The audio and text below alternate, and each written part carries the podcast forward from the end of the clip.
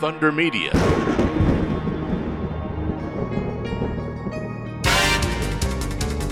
Hi, I'm Scott Pye. Hi, I'm Dave Reynolds. Hi, I'm Chaz Mostert, and you're listening to Supercars Today. The boss of Ford Motorsport says he is looking forward to the Supercars season kicking off today, and he believes everyone will love what they are going to see. Everybody should be excited. My belief is the more that the media knows or the fans know, the better, because then they understand it better.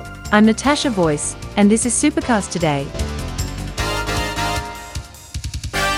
Each week, find out what the men behind the V8 News know and what the drivers and teams are going to do next. It's interviews and opinions on Inside Supercars. My predecessor, Roland Dane, did a very, very good job. Everyone had done the same format for years, everyone knew the, the strategies that worked, that didn't, the tyres, the fuel. Tune in for more at sportradio.com.au or lock in the podcast on your iTunes or mobile device. Search Inside Supercars. This program is brought to you by P1 Australia, quality racing components, and manufacturers of engine water heaters for midgets, sprints, wingless, and all types of open wheel dirt track cars.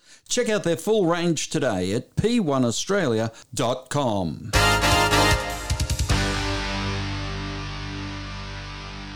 Rushbrook is at Newcastle to oversee the first races of the seventh generation Mustang, and based on their experience with NASCAR, they are confident that the Supercars Gen 3 will be a successful platform to promote the company. As a sport, to make this commitment to the new car, the amount of work that's gone into it, um, and the same thing happened in NASCAR, and we had struggles in NASCAR before we went racing, and we came together as an industry, worked through those, and had a tremendous first year of racing those new cars in NASCAR.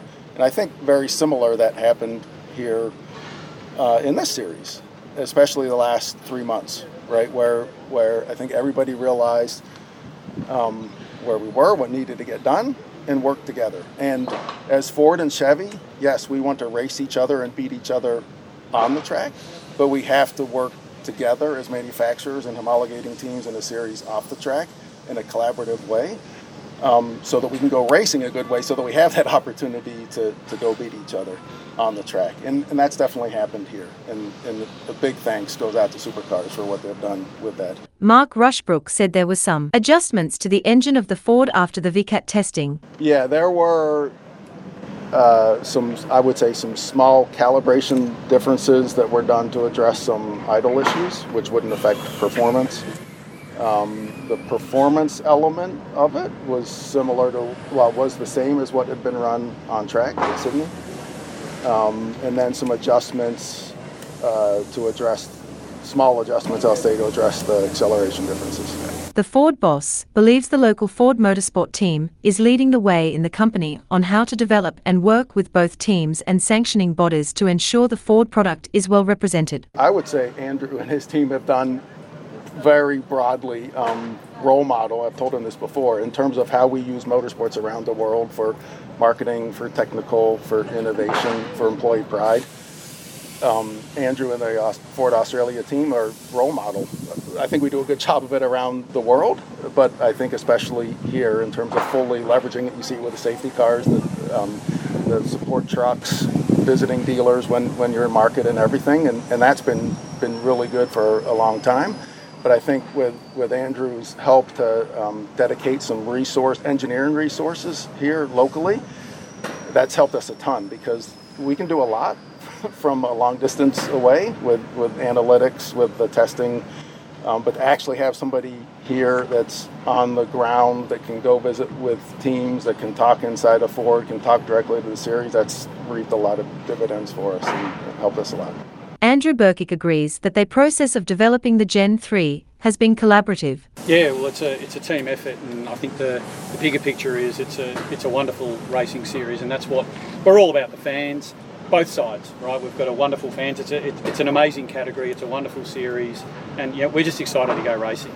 You know, we can't wait. It's been it's been a period since we stopped last year. We're all been a bit anxious. You know, we, we just want to get out there, and every team has a has a great opportunity to impress. Rushbrook said while he cannot say how much of a factor his comment about parity affected the process, he is satisfied with the outcome. Had meetings and discussions and agreements on things that needed to be done, and, and ultimately they were done in, in the right way. Car hit the track for the first practice session today at 11 a.m. Eastern Daylight Savings Time. Tune in tomorrow for our look at the first race weekend on track session on Supercars Today. This program is brought to you by P1 Australia Quality Racing Components, home of Black TI, bolts, kingpins, studs, and torsion stops. Check out their full range today at p1australia.com. Each week, find out what the men behind the V8 News know and what the drivers and teams are going to do next. It's interviews and opinions on Inside Supercars. My predecessor, Roland Dane, did a very, very good job. We're no longer shareholders of the builder business. Personally, I think a 500 in the build up to the 1,000 is, is a good thing. Tune in for more at sportradio.com.au or lock in the podcast on your iTunes or mobile device. Search Inside Supercars.